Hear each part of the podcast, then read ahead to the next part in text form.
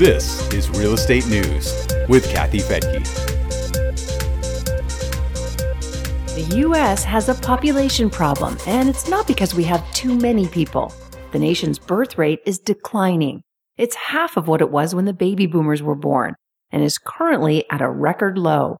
So low that the incoming generation cannot replace the outgoing one. According to some social scientists, this could have a serious impact on our future, both socially and economically. I'm Kathy Fettke, and this is Real Estate News for Investors. The CDC issued a report a few weeks ago that shows the U.S. birth rate hit a record low of 1.73 in 2018. The birth rate is used to determine whether the incoming generation is producing enough babies to replace the outgoing generation. It's also known as the total fertility rate or the TFR. So the TFR for the newest generation, known as Gen Alpha, is the lowest it's been since record keeping began in 1940. Most experts say that 2.1 births for each woman of childbearing age will create enough able-bodied people to replace the older generation. The baby boomers were almost double that amount. They hit a peak TFR of 3.7 in 1957 during the height of the post-World War II baby boom. The birth rate then took a nosedive during the birth years for Gen X with a low point of 1.8 in 1980.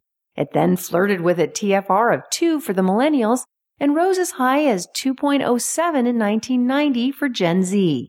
Experts can't name any one reason for the decline in birth rates. They believe it's due to many interrelated factors like the availability and use of contraception, a woman's desire to postpone childbirth in pursuit of an education or a career, and the social acceptance of a woman's desire to do so, along with other factors like the cost of having children, including the lack of affordable childcare and paid maternity leave for women in the workforce. One positive aspect of the lower birth rate is a drop in teen pregnancies. They're currently at a record low in the U.S. Whatever the reason for the decline, experts say there will be consequences down the road. They say it's more likely to impact future generations, although we may already see trouble on the horizon. A dwindling population means there will be fewer people entering the workforce to replace those who are retiring and support the economy. If a labor shortage grows worse, we could also see slower economic growth. We've been experiencing the impact of a labor shortage in the construction industry. The Great Recession drove a lot of people out of the construction workforce. That left many builders competing for workers. That often means that builders offer higher wages to attract them, which drives up the cost of housing and other projects. Other economic impacts include fewer people to pay taxes, which support government programs like Social Security and Medicare. Business Insider cited a report by the Economic Innovation Group last year that says 41% of U.S. counties are experiencing serious population declines, and that by 2037, 66% of them will have fewer working age adults than they had in 1997. And that's despite an overall increase in population. The baby boomers are leaving the workforce and living longer. That's taking a toll on social services that need tax dollars because more people need those services and fewer people are paying into the tax system. Social scientists say that kind of imbalance could trigger a more serious decline in rural areas especially if younger people decide to leave for more prosperous areas.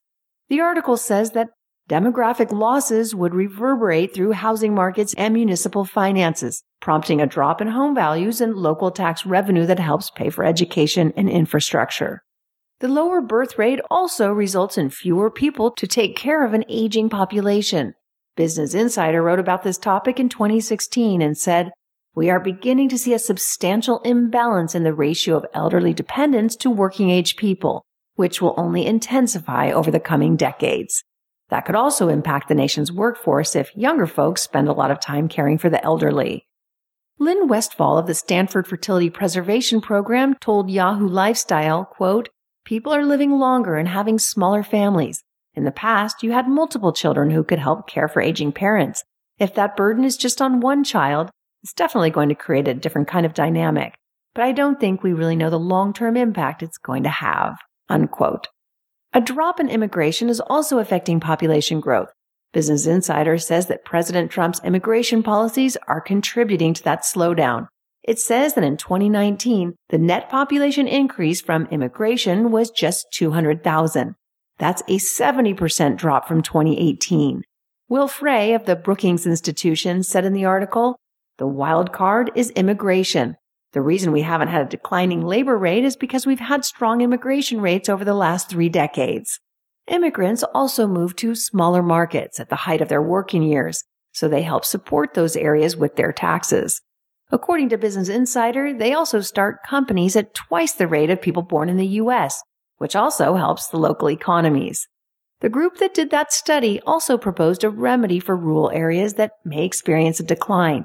It suggested the creation of a Heartland visa program that would guide immigrants to areas that need working residents.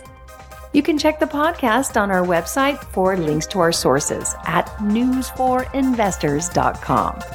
I'm Kathy Fettke, and thanks so much for joining me here on Real Estate News for Investors.